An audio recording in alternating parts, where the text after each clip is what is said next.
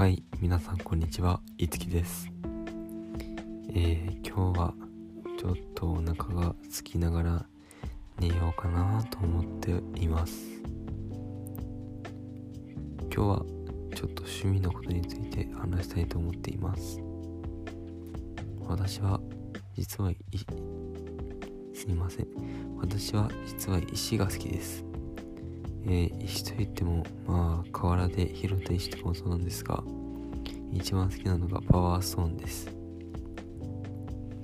なんかスピリチュアルなそういうものがとても好きなんでよく集めています。えー、主に好きなのが一番最初に発見されたっていうラピスラスリっていう石です。えー、なんかすごい星のように輝いていてすごい深い青で願い事は最高の幸運を君に届けるだったと思います。えー、皆さんもなんかそういう自分の好きなお守りとかぜひ探してみてください。